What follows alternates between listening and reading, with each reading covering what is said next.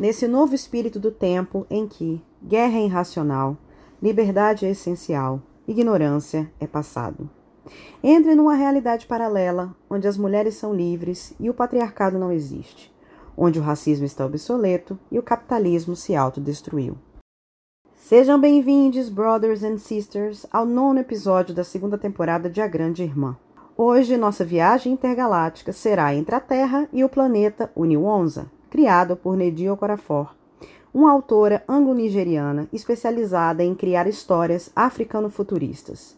Nossa viagem vai ter como pilota a jovem Bint, uma corajosa e genial harmonizadora terráquea, uma matemática negra de 17 anos, pertencente ao ancestral povo Rimba. Bint é a protagonista de uma trilogia que leva seu nome que é uma história dividida em três curtos volumes e que foi editada em um único volume no Brasil pela editora Galera, e que ganhou os prêmios mais famosos de ficção científica, o Prêmio Hugo e o Prêmio Nebula. Sua autora, Neidi Okafor, o escreveu em 2016, partindo de rabiscos que fez durante uma tentativa de sabático da escrita. Depois fez várias pesquisas para construir um universo extremamente complexo onde Bint vive. Neidi Okorafor nasceu em 74 em Illinois, Estados Unidos, filha de imigrantes nigerianos. Ela tem PhD em inglês e é professora associada de escrita criativa na Universidade de Buffalo. Antes do lançamento de Bint, Nedi já havia ganhado pelo menos seis prêmios literários, e com Bint levou os prêmios Hugo e Nebula de melhor novela em 2016. Bint conta a jornada vivida pela nossa heroína Bint, uma jovem negra de 17 anos pertencente aos Rimba, um povo terráqueo subalternizado que sofre com o preconceito criado pelos Kaush, a maioria branca.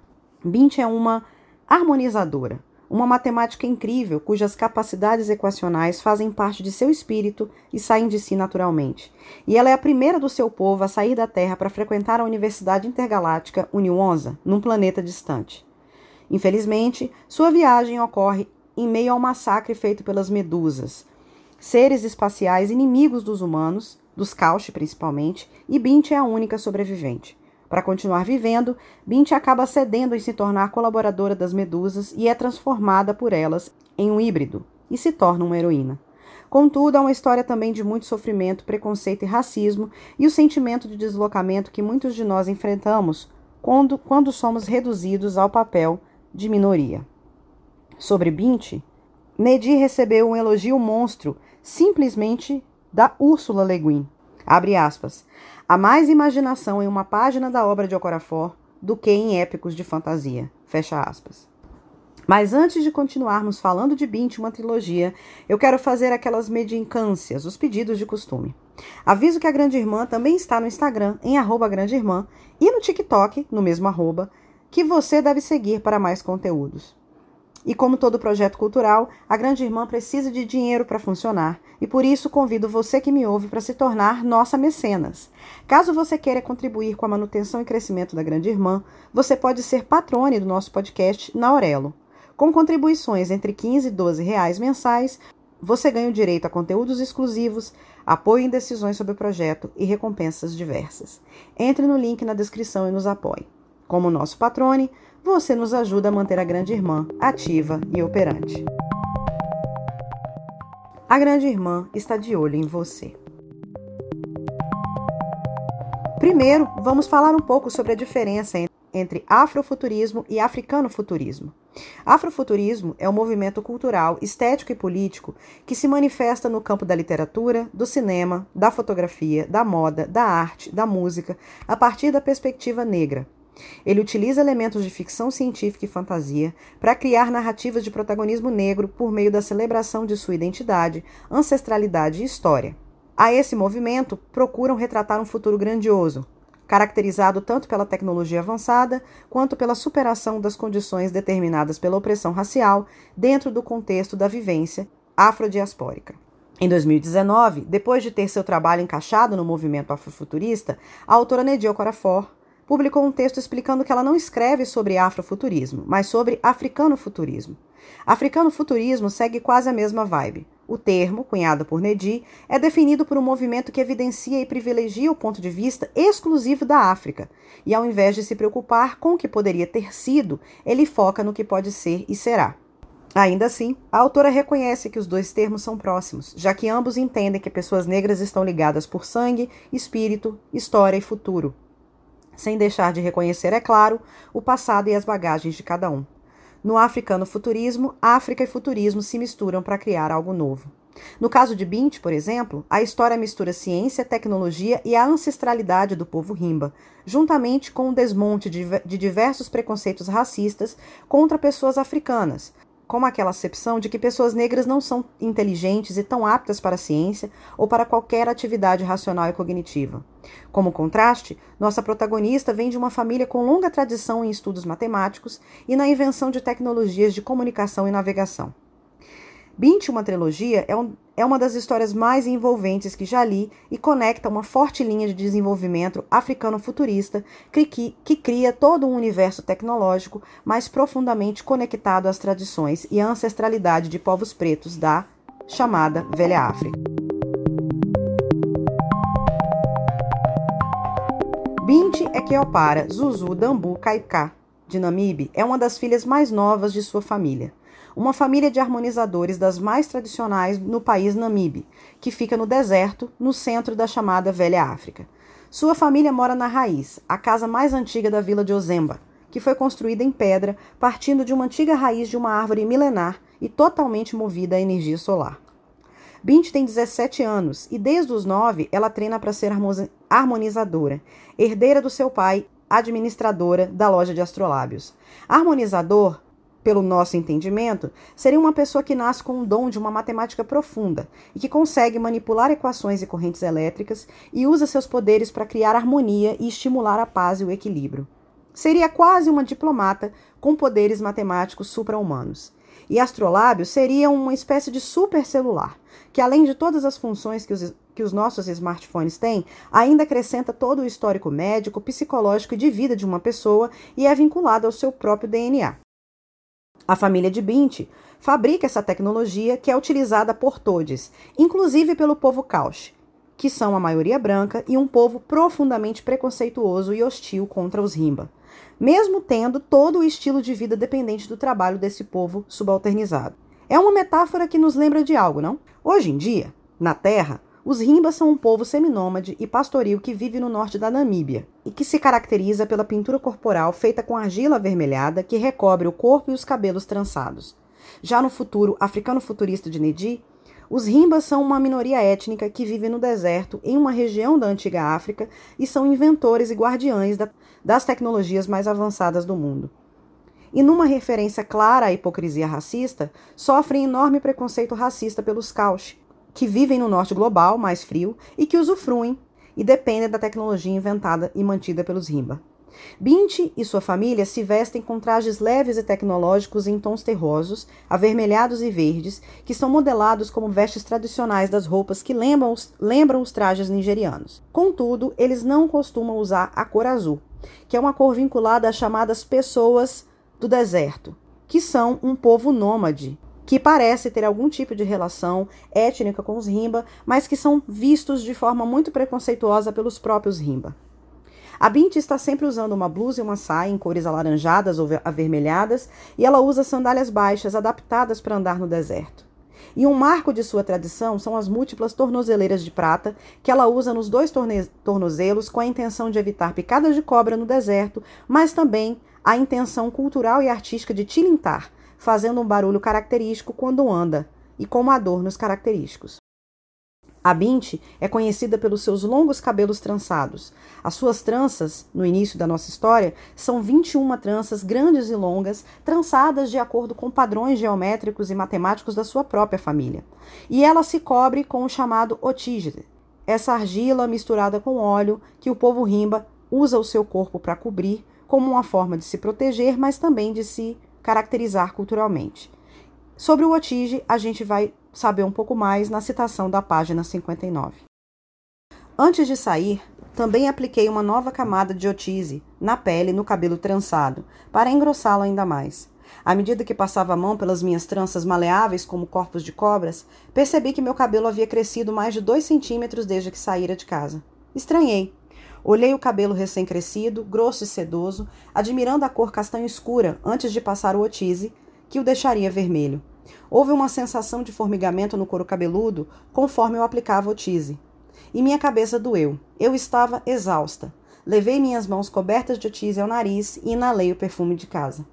Certa noite, anos atrás, escapuli para o lago com algumas amigas e todas nos lavamos e nos esfregamos com a água salgada do lago até tirar todo o otise dos nossos corpos. Levamos metade da noite. Então, olhamos umas para as outras, horrorizadas com o que tínhamos feito. Se qualquer homem nos visse, estaríamos arruinadas para sempre. Se nossos pais nos vissem, levaríamos uma surra e seria apenas uma parte do castigo. Nossos familiares e as pessoas que conhecíamos nos considerariam mentalmente instáveis quando ouvissem o que tínhamos feito. E isso também acabaria com nossas chances de casar. Porém, acima de tudo, para além do horror de que havíamos feito, todas nós nos sentimos um impressionante e glorioso choque. Nosso cabelo descia amontoados grossos, pretos ao luar. Nossa pele marrom escura reluzia, reluzia. Havia uma brisa naquela noite e a sensação do vento contra nossa pele exposta era incrível. Eu me lembrei disso enquanto aplicava o tise no cabelo novamente, cobrindo o tom castanho. E se eu lavasse e tirasse tudo agora? Eu era a primeira do meu povo a vir a Unionza. Será que as pessoas daqui sequer saberiam a diferença? Mas Oku'u e a líder chegaram minutos depois e não tive tempo. Além disso, na verdade, esta é a Unionza. Alguém teria pesquisado e saberia do meu povo. E essa pessoa saberia que eu estaria nua se tirasse todo o meu otise. Nua e louca. A relação de Bint com Otise é uma relação de ancestralidade e aterramento. Faz parte da sua característica e do, da sua estratégia da tribo de embelezamento, como qualquer mulher ocidental, por exemplo, poderia usar maquiagem e às vezes se sentir despida quando não está de maquiagem. Outra questão que marca muito a nossa história é a presença do Edan, Edan seria, no caso, uma tecnologia antiga, que o povo não sabe para que serve. E a Bint, um dia, quando ela tinha uns 9 anos, ela estava caminhando para o deserto e ela encontrou um Edan. Um Edan em formato triangular de metal antigo. E ela muito, tentou durante muitos anos ativar essa tecnologia, mas ela não conseguiu. Então ela carregava esse Edan como um amuleto para cima e para baixo. E esse elemento, esse instrumento tecnológico antigo, ser central em toda a nossa narrativa.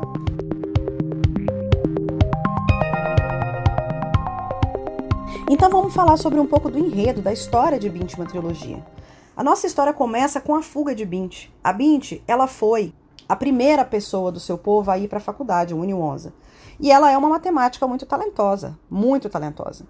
Mas o seu povo não acreditava que ela deveria ir para a faculdade, porque quem vai para a faculdade, para a Unionza, que é uma faculdade que fica em outro planeta, é o povo Cauche. E se era como se a Bint estivesse se embranquecendo, se tornando mais cauche, se ela aceitasse que ela precisava ir para a universidade. E como o povo rimba, o povo dela é um povo muito científico, com bastante conhecimento, é um povo que domina a tecnologia, a família dela não sentia necessidade dela fazer isso. Ela poderia continuar ali estudando como harmonizadora, tomar conta da loja do pai e em algum momento se casar e etc. Mas a Bint queria mais, ela queria aprender mais, ela sabia que o conhecimento que ela tinha não era o suficiente e que ele poderia ser explorado. E uma das coisas que fez com que ela quisesse ir para a faculdade era justamente para explorar o EDAM, essa ferramenta, essa tecnologia que ela sabia que servia para alguma coisa, mas ela não sabia para o quê.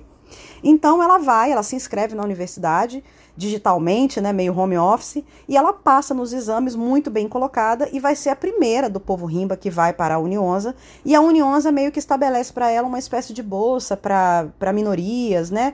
Eles meio que sabe, uma cota. Eles estabelecem uma cota para que ela possa fazer essa viagem. E entre os humanos, ela é a única rimba, é a única pessoa de pele escura, inclusive, que está indo fazer essa viagem, né?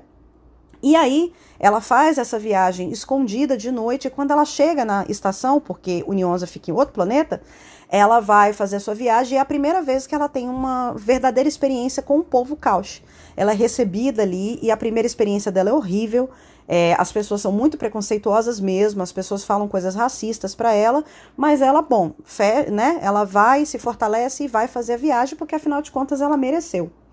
E os Rimba, eles não viajam do planeta, eles são um povo do deserto que tem uma relação muito forte com a terra, com os minerais, inclusive por causa da questão do otise que elas, as moças passam no corpo, né? Os homens da tribo dela não passam, mas as mulheres têm essa relação muito forte com a terra, inclusive por viverem em casas de pedra, por terem essa relação muito forte com as, as, árvores das almas, que são essas árvores do lugar.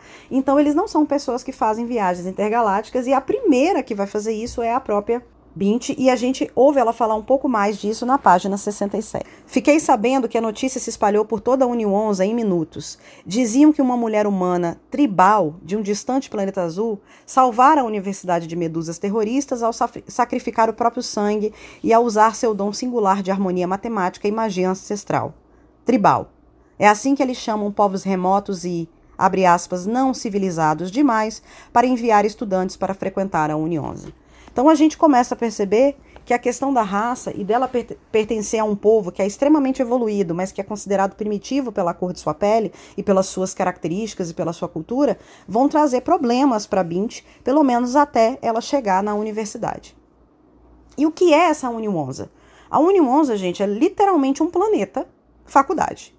Quando a gente tem um campus, uma cidade universitária, na verdade a Unionza é um planeta universitário. Eles criaram uma grande universidade intergaláctica que é utilizada por seres por pessoas de diversas espécies, de diversos planetas, que mandam lá os seus estudantes para fazer esses estudos. Então a gente encontra lá uma série de pessoas alienígenas, pessoas que não são humanas, né? não são Homo sapiens sapiens, e que vão lá para aprender. E a universidade, ao longo de milênios, ela se especializou para atender todos os tipos de conhecimentos intergalácticos. E a BINT vai para lá especificamente para estudar matemática e tecnologias de comunicação, que é a especialidade dela. E a Unionza oferece a ela uma bolsa, porque afinal de contas ela é uma moça que domina uma tecnologia, que cria tecnologias que são muito importantes para o povo caute. Ela vai e embarca numa nave que chama Terceiro Peixe para ir para a Unionza, que é uma viagem que dura 18 dias, se eu não me engano, ou 20. Não, é uma viagem que dura uns 25 dias para chegar até lá, 25 dias terráqueos. E o que, que é a Terceiro Peixe, gente? Isso para mim é uma das coisas mais interessantes do universo, porque a Nedi Okorafor, ela descreve muito o seu o universo, ela cria, ela caracteriza.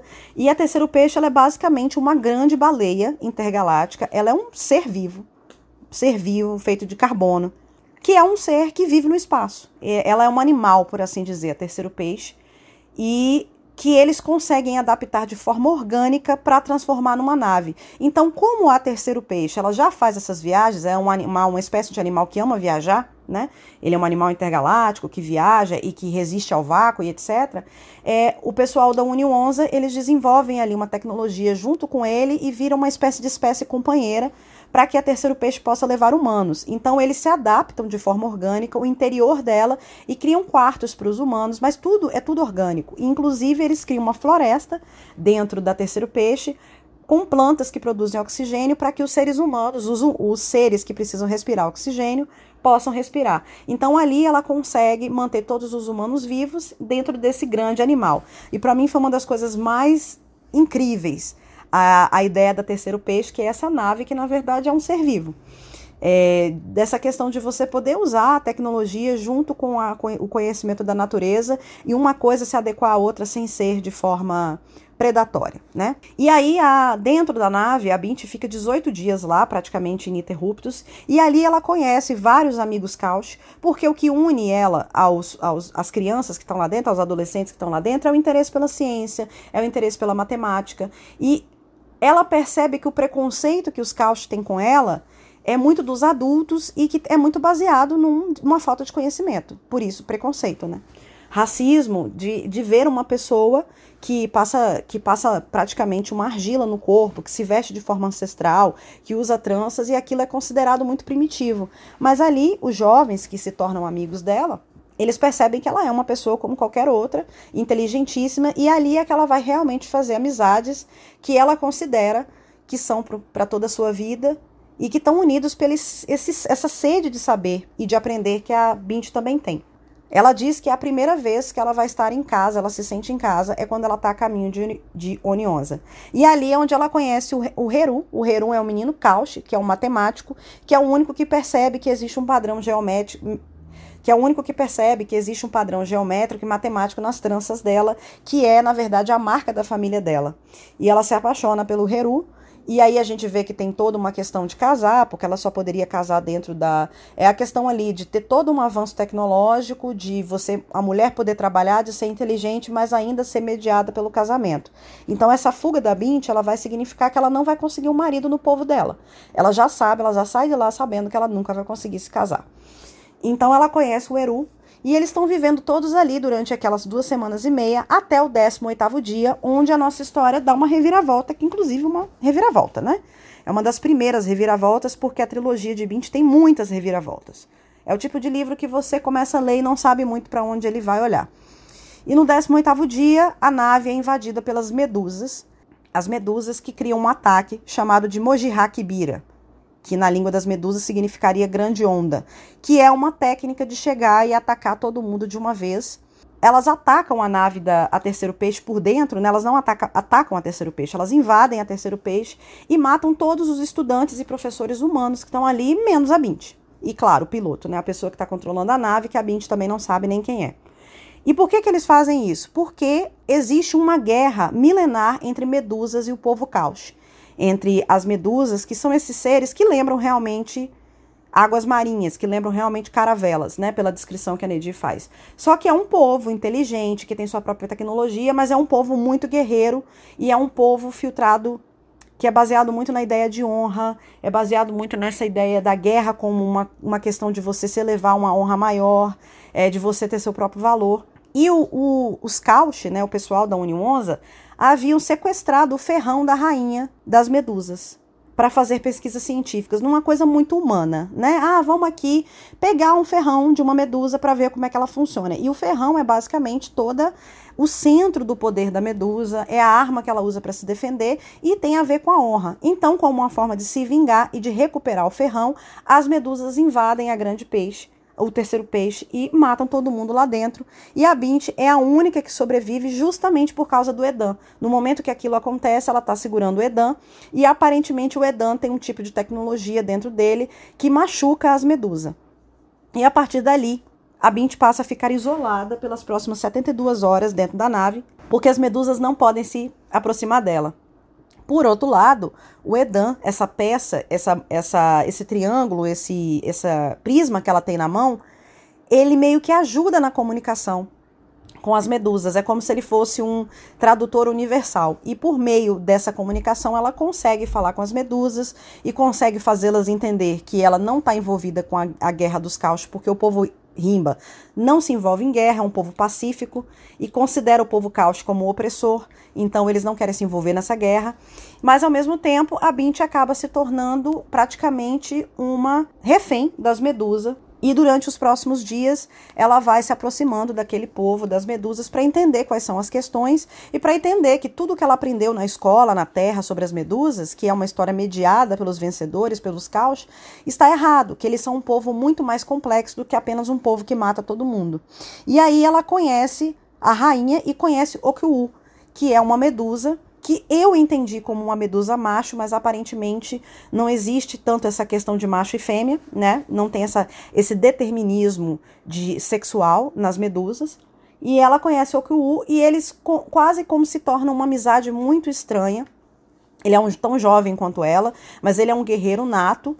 E ele ali é a primeira pessoa que consegue se aproximar de Bint. E eles acabam meio que desenvolvendo uma amizade, uma, uma proximidade e por meio do Edan eles vão se comunicando. E então as medusas descobrem que o otise da Bint é curativo. Ele é um remédio. Realmente o otise no livro, é, eu não sei se a, a, argila que o povo rimba verdadeiro usa é assim, mas a argila do povo de Bint, a trilogia, é, é um remédio, é uma peça curativa, é uma questão que os protege, mas também que ajuda a curar. E o Otise faz muito bem as medusas e consegue inclusive restaurá-las nos seus ferimentos de guerra, das disputas. E aí eles fazem uma troca, um acordo com a Bint. Elas lhe dá, ela lhes dá o Otige, continua viva e para de usar o Edan, ao mesmo tempo que eles vão fazê-la com que ela se torne praticamente a sua uma espécie de diplomata, uma espécie de uma espécie de mediadora de conflitos entre eles e o povo e as pessoas que estão na Unionza, porque a Bint obviamente não quer que eles cheguem lá e matem todo mundo no planeta. Então ela aceita, mas para isso ela não pode ficar segurando o Edan, porque senão as medusas não vão poder se aproximar. Então, no meio desse acordo, eles aferroam a Bint e fazem uma espécie de troca genética e parte da genética medusa vai parar na Bint e a Bint se torna uma espécie de híbrido. Tanto que quando ela acorda, desse momento do, aferro, do aferroamento, as suas tranças, as suas 21 tranças, viram na verdade tentáculos, 10 tentáculos, como os tentáculos de Okiu e das outras medusas, que são chamados de Okuoku a partir daí. Abre aspas. Os eram azuis, delicados e translúcidos, com as pontas mais escuras.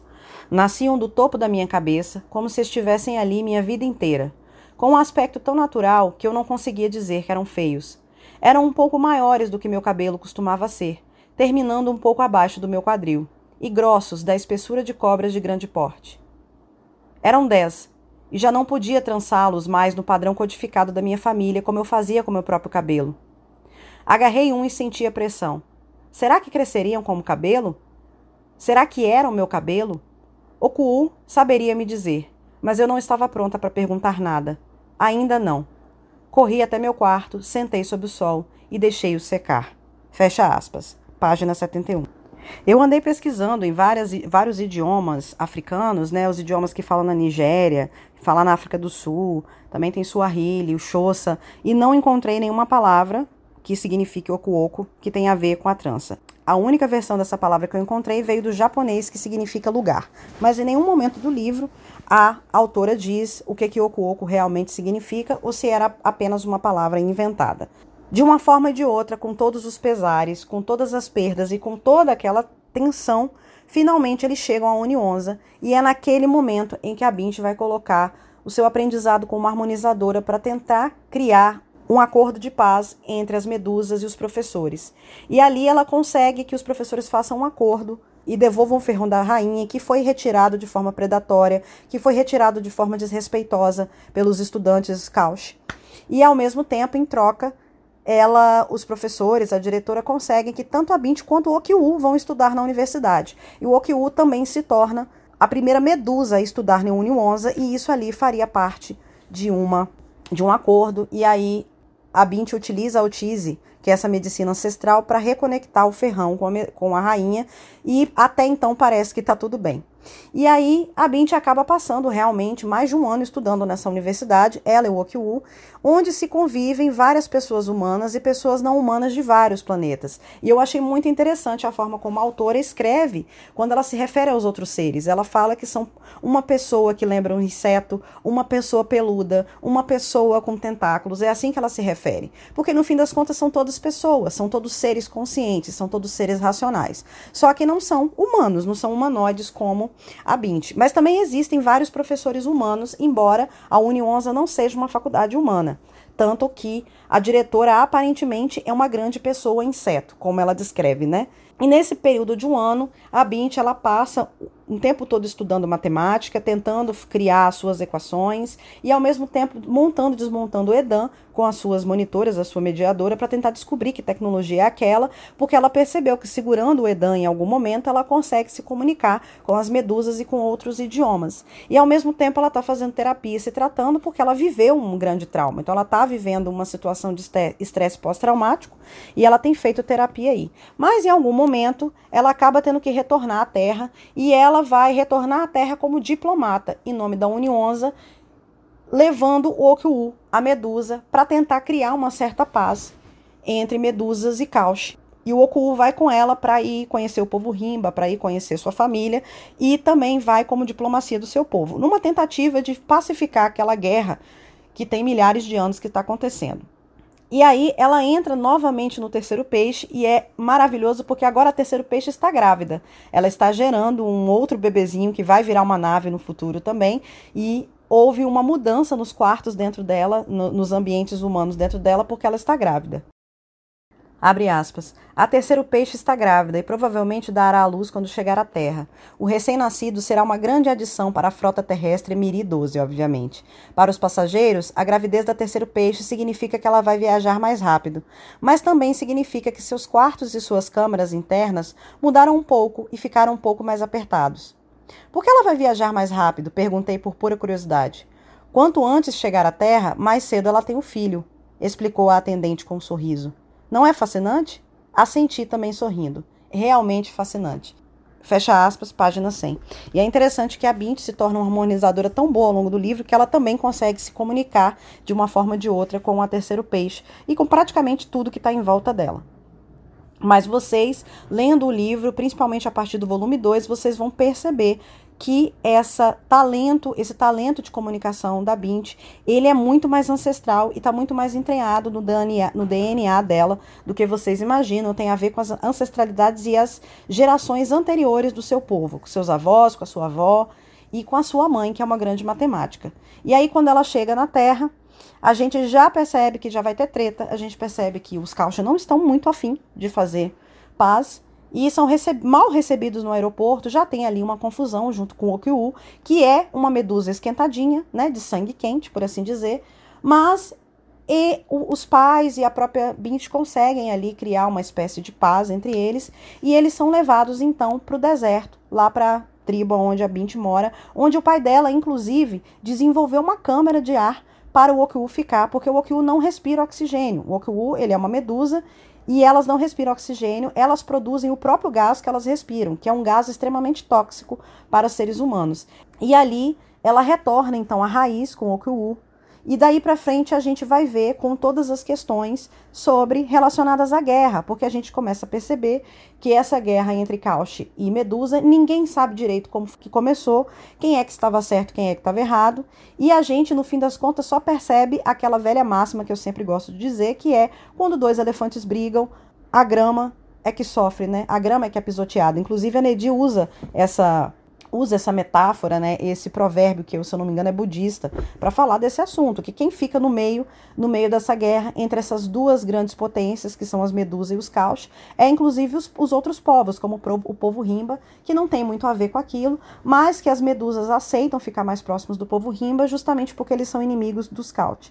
E além disso, nos próprios livros, a gente vai conhecendo mais sobre a profundidade dessa arte milenar de harmonização da Bint. Tem partes que eu não consegui entender, porque é muito matemático para mim, mas é muito interessante demonstrar essa tecnologia profunda e como que a autora escreve uma tecnologia que está crivada no DNA das pessoas. O desenvolvimento tecnológico não tem só a ver com a questão cognitiva, mas sim com a forma como elas foram evoluindo ao longo dos anos na Terra e essa tecnologia vai passando dentro do sangue dessas pessoas e das, das pessoas que vivem ali na família de Bint. E ao mesmo tempo, como que a ancestralidade também faz com que a Bint tenha grandes problemas enfrentados por meninas negras, como por exemplo essa questão da volta para casa dela ser muito complicada, das pessoas não aceitar a relação dela com o Kyu, por mais que não seja uma relação romântica, dela saber que provavelmente ela nunca mais vai arrumar um marido, é, de ela ter uma posição muito importante e o pai ser uma pessoa muito importante,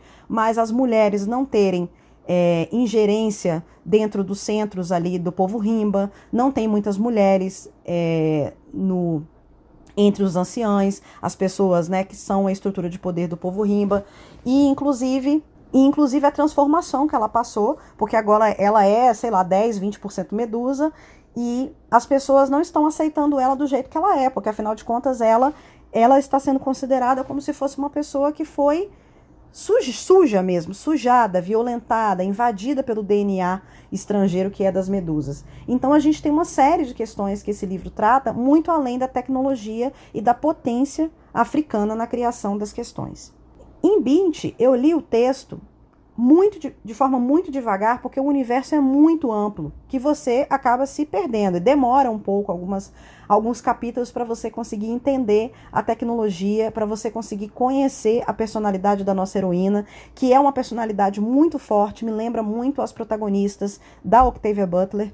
Inclusive, muitas coisas me lembram as space operas da Octavia Butler, porque no fim das contas a Bint não deixa de ser uma space opera também, uma ópera espacial. E me lembra muito da questão da convivência com outras espécies é, intergalácticas, da questão do uso da, das naves, que são tecnologias orgânicas, e da, da personalidade da nossa protagonista ser extremamente forte. E a gente tem esses três volumes. O primeiro volume ele se resume a essa primeira mudança da protagonista, sendo o menor dos livros, que é justamente quando ela muda e vai se embora da Terra, indo em direção ao Unionza, e a família dela, inclusive, acredita que o ataque das medusas foi uma espécie de maldição que os deuses, os deuses, né, que eles cultuam, enviaram para Bint, pela Bint ter fugido de casa. Então a gente percebe que tem uma questão forte da, do conservadorismo da ancestralidade também. Já no segundo volume é onde a gente se aprofunda nas raízes da família de Bint, da sua estrutura, da sua ancestralidade que até então não havia sido mencionada no livro. Então é nesse no segundo volume que a gente realmente vai conhecer Bint, da onde ela vem, a família dela, as tecnologias, a cultura do povo, entre outras coisas. E no terceiro e último livro, que é o maior dos livros, a autora vai reservar para atenção no final, que é onde vem a promessa de guerra, aonde a gente realmente vai ver os esforços de Bint para tentar resolver um conflito que é muito maior e muito anterior a ela mesma. E é muito importante a gente falar de cultura e entender o que cada um vai representando nesse livro, mostrando as suas heranças culturais e muito mais. A Bint ela vai ter um crescimento como personagem. E esse progresso é muito superior, principalmente quando ela percebe que ela precisa resgatar suas raízes, porque no primeiro livro ela acaba tentando se distanciar da sua naturalidade, da sua natureza rimba, quando ela chega a Unionza, tentando ali, de uma forma, se misturar com os outros alunos. E quando ela volta com o Kyu para a Terra, ela percebe que ela precisa sim resgatar as suas raízes e que as raízes e a sua cultura e a sua tradição têm muito poder. E a leitura, ela tanto trata de conhecer o futuro, ao mesmo tempo e a leitura trata tanto de conhecer a fundo as heranças da protagonista, como o preconceito enraizado nessas heranças, inclusive a questão da briga né, entre Cauchy e Rimba, que não deixa de ser uma disputa de classe entre negros e brancos, né? ou melhor, entre brancos e negros. Exemplificando, por exemplo, a diminuição de outros povos e o menosprezo e essa visão enviesada que os Cauchy, né, os grupos humanos brancos, têm em relação aos povos subalternizados como os Rimba, que é muito baseado em preconceito, é uma visão enviesada. É uma visão baseada em padrões preconceituosos, porque eles têm pouca convivência com os Rimba para criar essa estrutura. E nessa passagem, principalmente a terceira passagem, que é cheia de aprendizado, a Bint ela sofre muito para lutar por uma paz entre os, entre os povos, para conseguir o seu respeito e para conseguir garantir o seu próprio lugar no seu mundo, porque ela volta para a Terra tornando-se uma outsider, uma deslocada. Ela já não pertence totalmente mais ao povo rimba, mas ela não é medusa, mas ela não faz parte da Unionza mais. Então ela está precisando se aterrar, se encontrar ali. E no fim das contas, a Bint é uma personagem que tudo que ela está tentando é pegar a sua tradição profunda de harmonização do povo rimba e usar isso para que haja paz. Mas ela sofre muito no percurso, principalmente nesse processo de autoconhecimento. E outro ponto que é muito importante é como ela vai lidar com esses traumas que ela viveu ao longo da história. Isso faz parte importante, principalmente quando a autora fala muito sobre distúrbio, transtorno de transtorno pós-traumático e ansiedade, porque a Bint acaba sendo muito acometida de distúrbios de ansiedade depois. A história, basicamente, ela tem uma linguagem um pouco mais juvenil, é uma ficção científica, uma ópera, uma space opera mais reservada para um público jovem, um público young adult, mas pode ser apreciada pelos demais. E apesar de ser reservado para um público jovem, eu aviso que algumas partes da história possuem violência espalhada e descrições muito sensíveis que podem deixar você que está lendo muito desconfortável. A narrativa tem muitos pontos suaves, inclusive muitos pontos engraçados e até um breve romance que a Bint vai desenvolver ali. Mas ao mesmo tempo tempo, ela tem sim uma grande marcação de violência. E um ponto curioso é que existe uma tensão muito grande entre as medusas e os cauches, os humanos em geral, mas esse é um pano de fundo para a enfatização mais da evolução de Bint como pessoa, como mulher, no meio de toda essa rivalidade que é dessa guerra em si e de como ela vai se construir como ser humano e como uma figura de poder dentro daquela disputa. Isso é mais importante do que a própria guerra, até porque a autora deixa muito claro que essa guerra não tem mais nem pé nem cabeça, porque ninguém mais sabe por que, que essa guerra começou.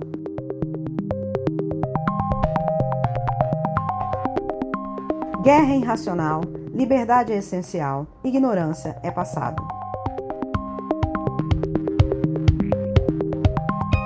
Você acaba de ouvir o nono episódio da segunda temporada de A Grande Irmã, um podcast focado em ficção científica, cultura, política, feminismo e luta antirracista e que celebra a diversidade, o poder ao povo e as mulheres que produzem literatura e cultura e que mudam o mundo todos os dias. E se você quiser conhecer melhor o universo alternativo da Grande Irmã, nos siga então no Instagram e no TikTok em arroba Grande Irmã.